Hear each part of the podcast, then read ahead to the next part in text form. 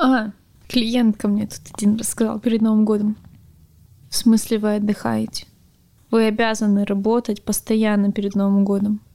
И все, я себе сделала и такая, блин, это же круто. Ну, правда, конечно, отлетело все на следующий день просто одним пластом, но мы же откуда знали. А так, ну, я говорю, это я не знаю, что должно произойти, чтобы в первый месяц после обучения, после базового курса, 50 тысяч иметь. Всем привет! Меня зовут Катерина Мираевская, а это подкаст «Запишите на завтра». Подкаст про работу в бьюти-индустрии. Напоминаю, что подкаст выходит на всех платформах, которые возможны у нас на территории Российской Федерации. Не забывайте подписываться на подкаст э, на платформах обязательно, чтобы вы не пропускали новые выпуски. Также прошу ставить сердечки в Яндекс Музыке, они помогут дальнейшему продвижению, оставить оценки в Apple Podcast, писать комментарии. Ну что, поехали! Поехали!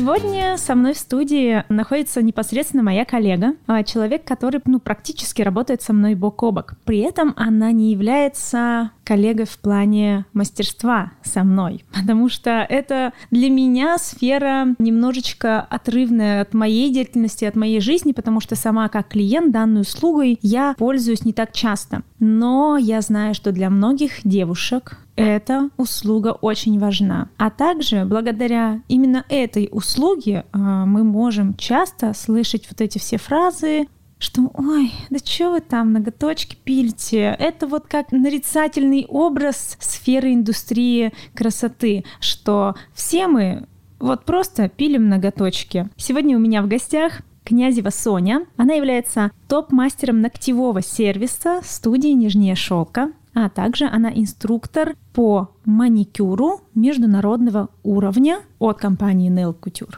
Здравствуй, Соня. Всем привет. Итак, можешь проговорить а, вообще по поводу твоего мастерства? Ты как мастер маникюра, педикюра, правильно? Да. Как долго ты работаешь в этой сфере? В сфере ногтевого сервиса я около пяти лет, но три года я была самоучкой, и только два с копейками года я являюсь сертифицированным мастером, и где-то полгода топ-мастер и месяцок инструктор. Ну, слушай, да, изначально я подумала, что по сертификатам ты смотришь, и действительно у тебя всего два года опыта, а ты немножечко не понимаешь а, вообще, какой бэкграунд у тебя был, но когда ты проговариваешь, что на самом деле ты самоучка, ты три года до этого самостоятельно что-то делала, это на самом деле интересный опыт, потому что, а, возможно, многие начинают с самообучения, и на самом деле это неплохо начинать самообучение, какую-то профессию, профессию, это нормально, я считаю, потому что сама я сейчас по другой сфере самообучаюсь, у меня нет каких-то наставников и определенных школ, да, но так как это прикладное дело, да, то тут, конечно, в дальнейшем э, нужна какая-то база и уже нужны прямо знания, которые ты берешь непосредственно из рук в руки. Конечно, потому что сначала у меня под руку попадали все, кому не лень, всех, кого я выцеплю. Также и на себе косяки порола. Но после обучения, после базового курса, конечно, и знаний прибавилось, и техника наладилась. Не то, что там по Ютубу я училась. А как изначально ты э, пришла к тому, что вот ты захотела учиться именно маникюру? Ой, это, наверное, было еще в школе. У меня у лучшей подружки мама съездила в Китай, потому что я родом вообще из Приморского края, и тогда только начиналась вот эта вот сфера Угу. То, что все переходят на гель-лаки, что такое лампы, что такое гель-лаки. Господи, мы вообще не знали. И вот она привезла, я к ней пришла в гости, она, вот смотри, что у меня такое классное есть. И все, я себе сделала и такая, блин, это же круто. Ну, правда, конечно, отлетело все на следующий день просто одним пластом, но мы же откуда знали. То, что и обезжирить надо, и праймер нанести. Ох, ну, об этом мы сейчас подробнее расскажем уже.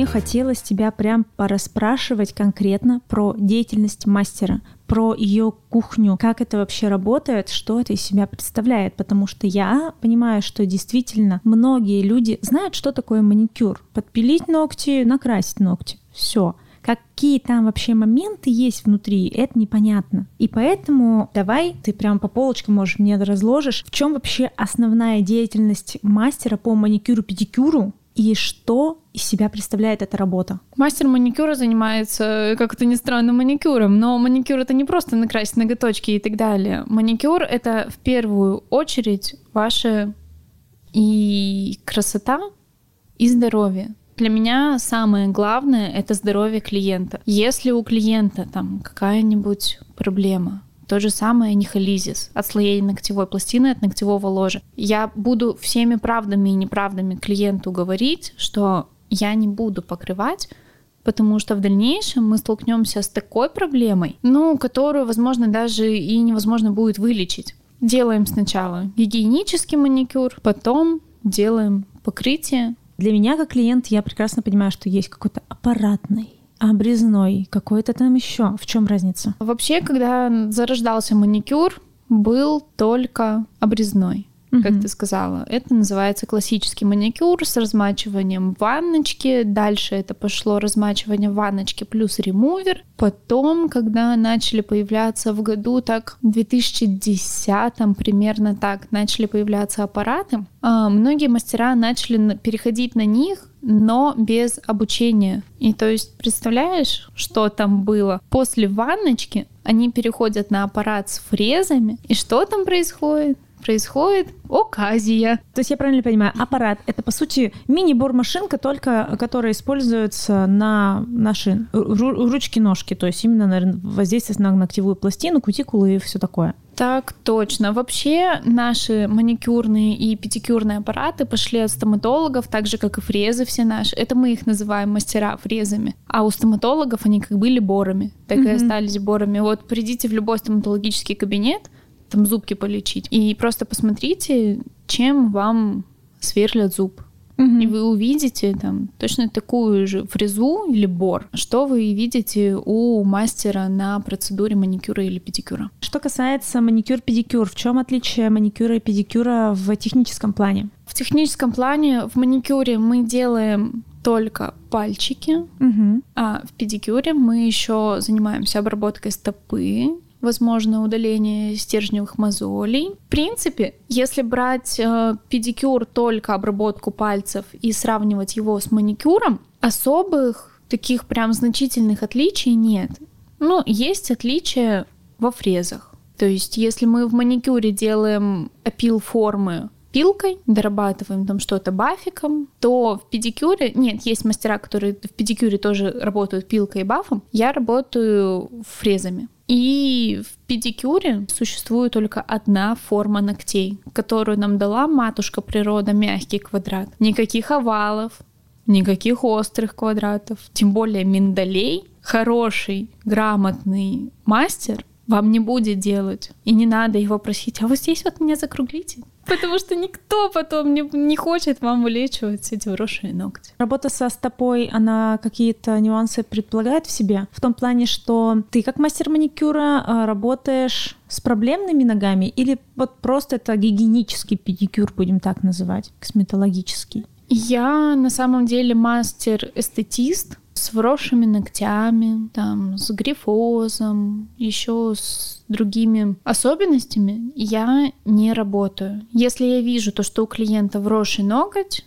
я говорю, вам нужно обратиться к подологу, который вам поможет, потому что я права не имею туда лезть.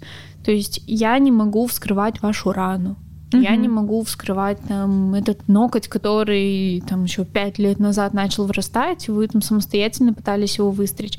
Я этого делать не могу угу. потому что у меня нет должной квалификации. Вообще мастера маникюра должны иметь какое образование? Эстетик-косметист, либо это все-таки какое-то медицинское образование, пусть это будет среднее, потому что откровенно многие знают эти истории о том, что в Европу ты не можешь просто приехать мастером маникюра, ты должен там иметь медобразование. У нас в стране этого нет. Но какое образование тогда у нас должен иметь мастер маникюра? В нашей стране мастер должен иметь как минимум базовый сертификат, то есть сертификат с базового курса. Потому что без базового курса, я даже сейчас по себе вспоминаю, нет, я, конечно, делала, но после того, как я прошла базу, я поняла то, что я делала такое, как моя мама и все друзья с этим ходили, я не понимаю. Медицинского какого-то образования в России для того, чтобы стать мастером маникюра или педикюра, не нужно. Топ услуг, которые должен уметь мастер маникюра, педикюра на данном этапе, вот сейчас 2022 год, что вообще мастер должен уметь? Гигиенический маникюр — это убрать птериги, убрать кутикулу, удалить э, заусенцы и не перешлифовать ногтевую пластину. Потом делать правильное, красивое покрытие. Возможно, у кого-то это будет не прям под кутикулу, как все привыкли на вот этих вот вылезанных фотографиях. Такого может и не быть. Бывает то, что покрытие делается в стык кутикуле. Вот делать а, правильное покрытие, правильную архитектуру выстраивать, потому что без правильной архитектуры ногтя при покрытии гель-лаковой системой у вас ноготь при отрастании просто сломается. Слава богу, если он сломается на свободном крае, а не на ногтевом ложе, грубо говоря, на мяске. Если сломается на мяске, ну, конечно, отрастет, но будет больно. И какие-то минимальные дизайны. Это та же самая фольга, стемпинг, обязательно френч. Я знаю мастеров, которые говорят, я не люблю френч. Как по мне, мастер, который умеет рисовать френч, он его любит. А тот, кто говорит то, что он его не любит, он просто его не умеет рисовать. Так же, как и с аппаратным маникюром. Я не знаю ни одного такого мастера, кто умеет делать аппаратку и говорит то, что О, я вообще терпеть не могу эту аппаратку. Мне вот кусачки в руки дайте, пожалуйста, я вам тут все обчикаю ими. Нет. Любой мастер, который умеет выполнять э, аппаратную технику, он говорит, что он действительно ее любит. А как ты выбираешь э, технику, с которой ты будешь работать на клиенте, вот что касается аппаратной методики и обрезной методики? Есть обрезную какие... сейчас никто не делает. А, вот так вот, то есть. Да. А почему выбор пал больше сейчас ушел на аппаратную методику? Потому что это быстрее, чище. Комфортнее для клиентов впоследствии? Да. Техник маникюра 5. Но сейчас по большей части опираемся только на две. Это комбинированный маникюр и аппаратный маникюр. Комбинированный маникюр состоит из первая часть, это мы убираем птериги. А что такое птериги? Птериги — это роговевшая часть кутикулы, которая стелется по вашему ногтю. Вот даже до того, как ты сделала себе маникюр, ты видела у себя кутикулу, и какая-то такая кожица, такая тоненькая-тоненькая, прилипшая к ногтю. Угу. Вот это и называется птерингий. Первая часть комбинированного маникюра — это убрать птерингий, при этом не наделать пропилов и поднять юбку, то есть поднять кутикулу, вывернуть кутикулу. И вторая часть — это сделать срез кусачками, либо ножницами, либо твизерами, либо ну, что вам удобней. Ну и, естественно, потом зашлифовать. А аппаратная техника — это техника, при которой мы не пользуемся режущими инструментами, мы пользуемся только фрезами алмазными. И я очень люблю аппаратку. На самом деле я пытаюсь всем клиентам сделать аппаратку. Иногда бывает такое, то, что я вижу, что у клиента налипшая кутинкула, влажные ручки. Но тут э, сколько не пытайся, не сделать аппаратку. Ну и приходится прибегать уже к комби-маникюру. Если новый клиент, я спрашиваю, какую вы технику больше предпочитаете, комби или аппаратный? Ой, а мне аппаратку даже ни разу не делали. Я так боюсь вот этих вот какие-то там шарики, какие-то микрофоны. Но я начинаю делать, а они там в телефоне, допустим, залипли, mm-hmm. в телевизоре или еще что-нибудь. Говорю, все, идем ручки мыть. В смысле? А ты что, кусачками ничего резать не будешь? Я говорю, так я уже все сделала. Да?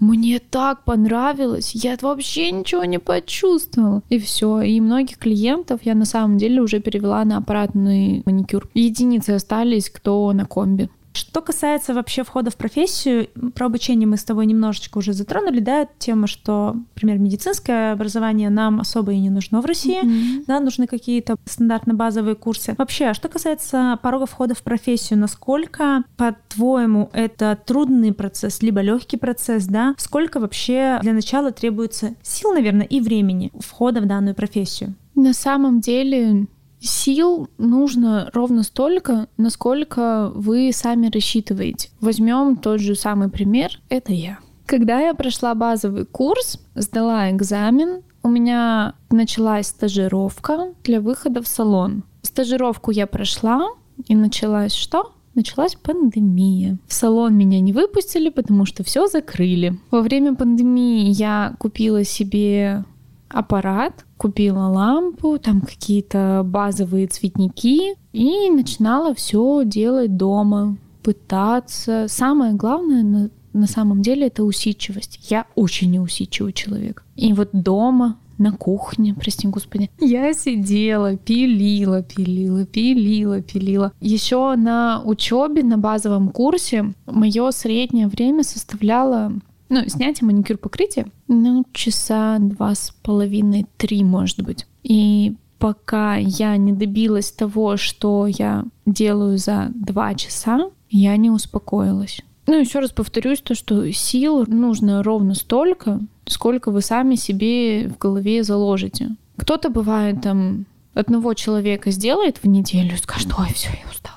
Ой, зачем мне это вообще? Во что я ввязалась? Какой маникюр? И времени, ну, это тоже все очень индивидуально. Это все зависит от человека, зависит от его усидчивости, зависит от его каких-то физических возможностей, моральных. Потому что морально на самом деле на первых этапах это тоже очень тяжело. Работать с моделями по 3-4 по часа, ну, это энергозатратно для начинающего мастера и энергозатратно для модели. Модели тоже бывают очень разные. Кто-то сидит спокойно, а кто-то сидит и каждые пять минут, ну что мы это, когда там ты уже закончишь, давай быстрее. Мне вот мой мастер делает там за час. А ты вот тут девочка, которая выучилась только недавно, почему да. ты за пять? На самом деле это все очень при очень индивидуально. В чем вообще различие и что лучше, работать на себя или работать в салоне? Для тебя лично какие плюшки ты сейчас имеешь, какие плюшки бы ты имела, когда ты работала дома? На самом деле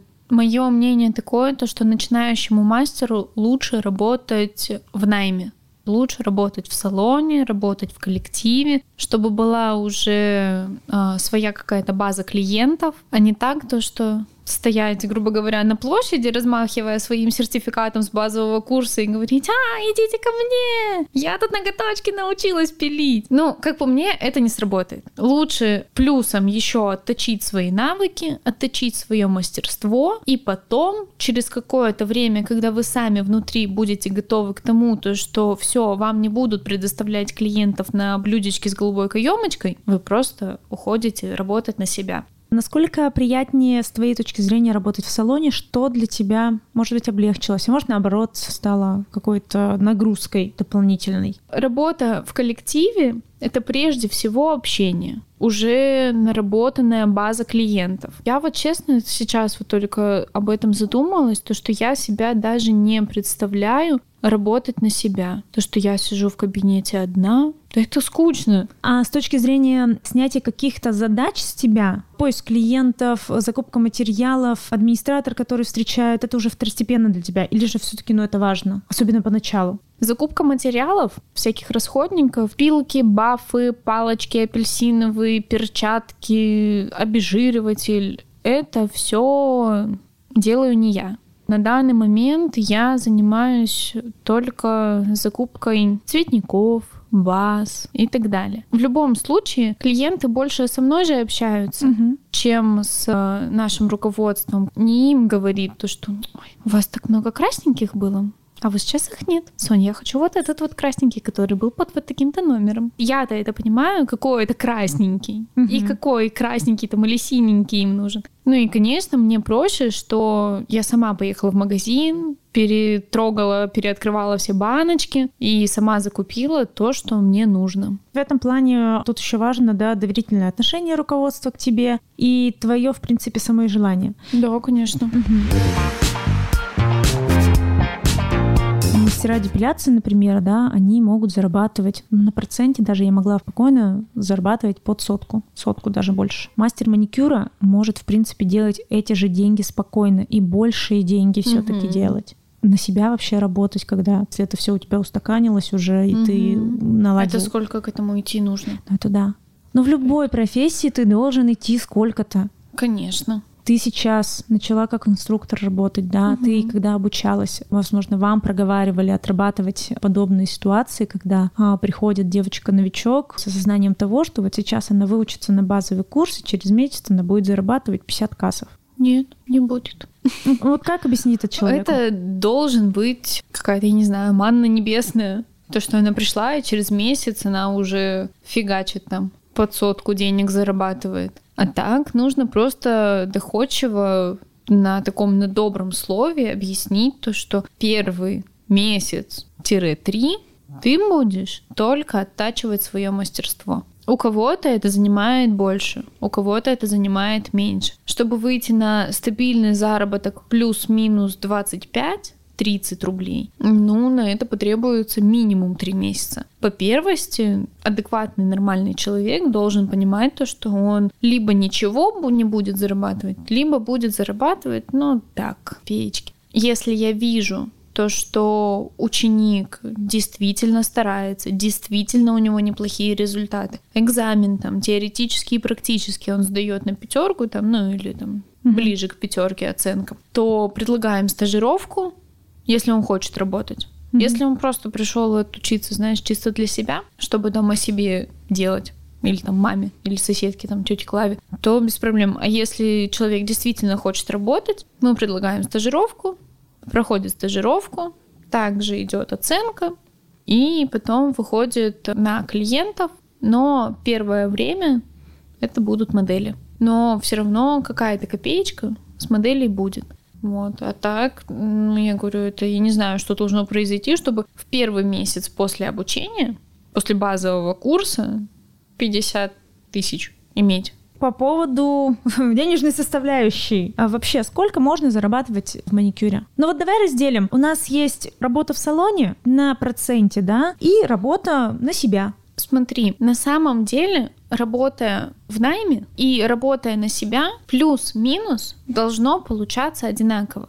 Потому что, работая в найме, ты получаешь фиксированный процент. Это может быть 50 на 50, это может быть 60 на 40 там, или 70 на 30. И работая на себя, в любом случае мастер должен откладывать на свои расходы, там, на покушать, на одеться, там еще на что-то. На аренду, на, на материалы. Нет, нет, нет, именно на себя любименькую. Угу. Мастер должен откладывать не больше 40%. Все остальные 60 оставшиеся, это вот уже пошла аренда, а, материалы, все, расходка поняла. и все такое. Ну, то есть вот он на то и выходит. Да. Примерно. Да, но только в найме как-то поменьше запариваешься. Ну, значительно поменьше, я да. бы сказала. Тут, наверное, уже идет вопрос про жизненные цели и самореализацию, в каком ключе ты хочешь развиваться. Да, да? конечно. По поводу точек роста как раз-таки в маникюре, начиная с самого банально простого, да, я мастер маникюра после базового курса, угу. и там уже что мы можем иметь? После базового курса вы мастер-новичок, дальше за первые полгода-год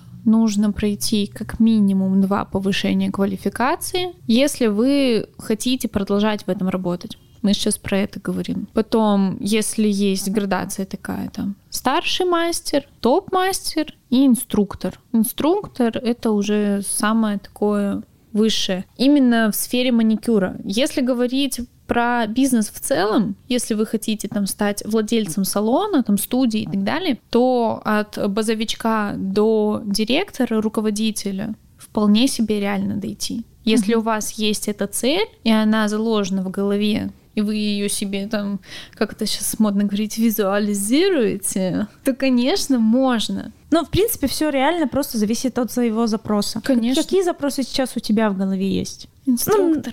Ну, ну ты уже стала, по сути, инструктором. Да. Ты сейчас только начинаешь этот да. путь. Я хочу обучать, обучать и обучать, потому что я хочу делиться своими знаниями. А, еще такой момент, то что вот я стала инструктором, и многие думают то, что, а, ну все, на этом все. Нет, нужно мне также проходить постоянно повышение. Вот в июле я иду на еще одно повышение. И у меня многие, когда узнали, и говорят мне, Сонь, ты чё? Ты ж инструктор, зачем тебе какие-то повышения? Так как, зачем? А как я развиваться-то буду без повышений? Ну, это супер. Радует то, что действительно у тебя есть э, целеустремленность и какие-то планы целей, и вот это развитие. Это и для клиентов же очень важно. Клиенты замечают, видят, что мастер не просто сидит в этом болотце, он действительно растет, повышает свой скилл. Конечно. Ну, это влияет на качество работы. Конечно. Это в дальнейшем влияет и на твое, в принципе, финансовое положение, я Конечно. так правильно понимаю. Какие минусы в работе вообще для тебя есть? Да, я понимаю, что ты работу свою очень любишь, она у тебя классная, но все равно, может быть, это не конкретно про тебя, а с какими минусами сталкивается вообще каждый мастер маникюра. И если вот эти минусы есть, да, в работе, можно ли их как-то решить? Если любишь свою работу, если говорить про саму работу, то минусов быть не должно. Я даже не скажу то, что это минус, но мы все люди, мы все разные, мы все со своими тараканами. И бывает такое, то что просто мне не подходит клиент. Или я ему не подхожу. Ну не на одной волне. Ну вот вообще никак. Ну не притерлись. И все. И мое мнение такое, то что на каждого мастера найдется свой клиент, так же, как и на каждого клиента найдется свой мастер. А что касается технической части, в моей голове, как стороннего мастера, и то, что я слышала, например, такие вещи, как то, что все равно вы дышите пылью вы дышите в большом количестве пылью. Я знаю, есть такая проблема, что у мастеров бывает аллергия, да, начинается. Привет, я мастер аллергик. Да, да, да. Вот вот это вот, вот как с этим справляться, с такими мелочами, наверное? Это как-то с опытом выявляется, и как этого избежать возможно? Вообще, это все прописано в санитарных нормах. В конце рабочего дня мастер должен с собой иметь либо на рабочем месте, либо дома, ну желательно на рабочем месте, промывалку для носа, прочистить свои носовые проходы, промыть их и, если нужно, запшикать каким-нибудь там средством. И все, и не будет никаких ни задыханий, ничего. Вы сами о себе должны заботиться. Если вы этого не делаете, ну, простите, извините. Пока вы сами о себе не позаботитесь, да никто о вас не позаботится. Что касается плюсов вообще работы в маникюре, почему ты выбрала именно эту сферу и что она тебе дала? Первое — это то, что сфера ногтевого сервиса — это в первую очередь это творчество, потому что это творческая профессия. Тут полет фантазии может быть такой заоблачный, что тебя просто потом, блин, с небес на землю силками будут вытаскивать. Во-вторых, это общение. Это общение с клиентами, это общение с коллективом, это общение с потенциальными клиентами. Вот еще тоже большой плюс в том, то, что я работаю в студии, там, допустим, к тебе пришли на депиляцию, а на маникюре у меня ни разу этот клиент не был. И я смотрю на его ноготочки, когда он расплачивается, и говорю, ой, а вы знаете, у меня тут окошечко освободилось там на послезавтра. Не хотели бы вы ко мне прийти? И вот, пожалуйста, новый клиент. Классно же? Да классно, конечно. Для тебя общение это очень важная составляющая. Да, да. И знакомство с новыми людьми, как бы, угу. это всегда плюсы. А, клиент ко мне тут один рассказал перед Новым годом. В смысле вы отдыхаете? Вы обязаны работать постоянно перед Новым годом. Вау. Прикинь. Я охренела. В смысле у вас выходной? Ну как вот это вот? А я робот, да, походу? Про клиентоориентированность и про клиентов. Если ты сталкивалась с каким-то негативом, как ты вообще его могла отработать? Ну как для тебя это в моральном плане? Ты на это очень серьезно реагируешь или ты выработала в себе какую-то стойкость? А раньше реагировала до слез, ходила, рыдала весь день. Сейчас как такового негатива нет, но бывает такое, то, что там, допустим, клиент недоволен немножко формой. Пожалуйста, давайте я вам подделаю. Я говорю, вам же с этой формой ходить, а не мне. Как вам удобней, я так и сделаю. Не до талого пилить, чтобы там живую ткань повредить, но так, чтобы там клиенту стало комфортнее. Там, допустим, у нас же как идет безымянный указательный, это одной длины должны быть, средний на 1 мм побольше, мизинец на 1 мм поменьше вот этих двух. Ну и вот так я делаю, просто по стандарту. А кому-то удобнее то, что указательные короче всего. Конечно, я и так сделаю. Угу. Вот. А так, ну, очень редко, мне кажется, я по пальцам правой руки могу пересчитать супер негативных клиентов. С одной, да, было такое, то, что я рыдала весь день. А потом один или два раза было, и то даже не в плане моей работы был негатив, а в плане цена, по-моему, не устроила. Но все равно как-то выролили. Да, с улыбкой на лице.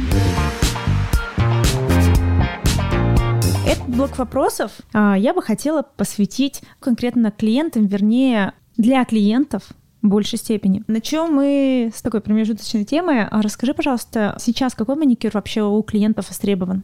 По большей части сейчас делают однотон, либо mm-hmm. какой-то минимальный дизайн, чаще всего это френч. Но клиенты последние месяца 4-5 поделились, знаешь, на такие два фронта. К нам же снова возвращается естественность. Ни, никакого покрытия, никаких нарощенных ногтей, ресниц, волос там и так далее. Мы снова все хотим быть естественными. Вот. И клиенты поделились на два лагеря. Кто-то снимает покрытие спустя там пять лет и говорит, ой, все, я решила, как меня природа создала, такой я и хочу быть. Но и остаются в любом случае те клиенты, которые продолжают делать покрытие, но чаще всего это однотон. И если честно, надоел. Хочется яркости Хочется дизайна. рисовать. Пожалуйста, давайте будем рисовать.